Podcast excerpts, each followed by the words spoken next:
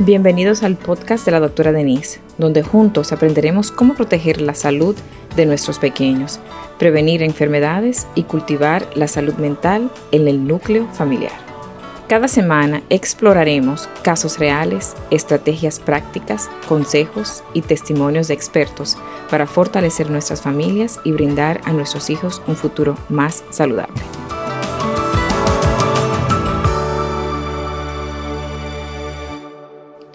Una madre trajo a un bebé de tres meses porque tenía varios días que no quería tomarse la leche. Encima de eso ya estaba notando de que él estaba llorando como un poquito más desganado, o sea que no tenía tanta fuerza para llorar y lo sentía un poquito más débil.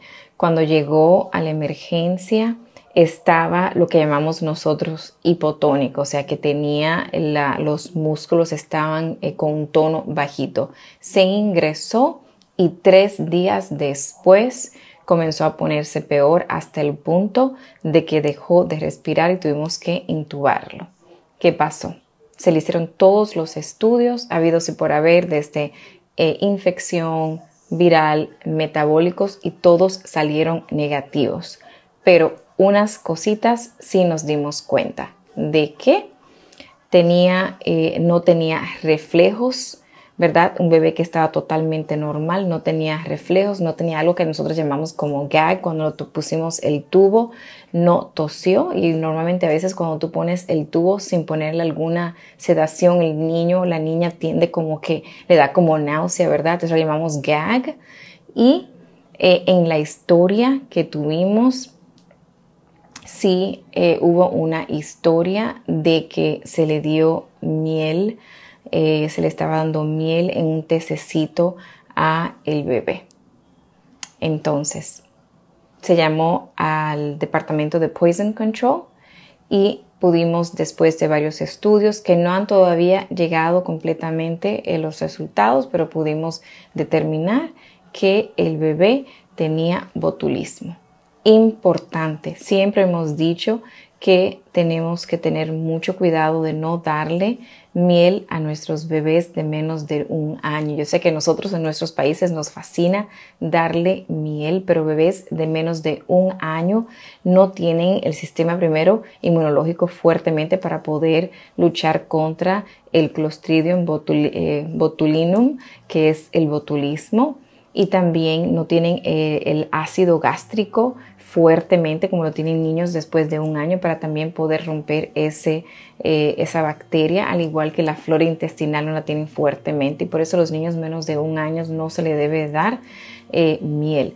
Claro, no esa, esa no es la única manera que puede uno tener botulismo, hay otras maneras. Se le pregunta a uno si, por ejemplo, vive cerca de un lugar de construcción, porque entre el polvo eh, puede haber también esa bacteria. También si uno pone en la nevera o eh, comidas enlatadas que uno las abre, las guarda en la nevera, se puede también crecer esa bacteria o si uno refrigera más o menos comida no muy adecuadamente, también esa bacteria puede crecer. O sea que tenemos que tener un poquito de cuidado como nosotros refrigeremos la comida, pero principalmente en niños menos de un año, 20% de los niños aquí en Estados Unidos que llegan a tener botulismo son causados por la bacteria, eh, por eh, la bacteria que se puede encontrar en eh, la miel. Y la mayoría de esas personas eh, a la que le pasa eso es a nosotros los latinos. ¿Por qué? Porque nosotros sí utilizamos la miel en qué? En test medicinales y también para limpiarle la lingüita a nuestros niños. O sea que tratemos de no hacer eso, principalmente para nuestros niños de menos de un año, porque el botulismo lo que hace es que va a, las, a los nervios de nuestros bebés, de nuestros niños, y por comienza a producir lo que llamamos parálisis flácida, o sea, produce parálisis descendente desde la cabecita hasta los pies. Comienzan a no poder, a los ojitos cerrarse, a no poder llorar bien, a no poder tragar, después a no respirar y estar completamente flácidos y no se pueden mover. Y por eso tenemos que intubarlos. La medicina es una antitoxina es una inmunoglobulina que se le pone y con el tiempo entonces se mejoran y gracias a Dios vuelven a ser normales. Pero uno coge un buen susto, se puede tener un buen susto si no lo tratamos a tiempo, ya se imaginan lo que puede pasar sin respirar. O sea que a cuidar a nuestros niños y no a darle miel. Y si ustedes ven, como dice esta mamá, que su niño no está actuando normal, correr inmediatamente a la emergencia porque el instinto materno y paterno es muy importante eh, y nosotros tenemos que ponerle mucha atención. Gracias por acompañarnos en otro episodio del podcast de la doctora Denise.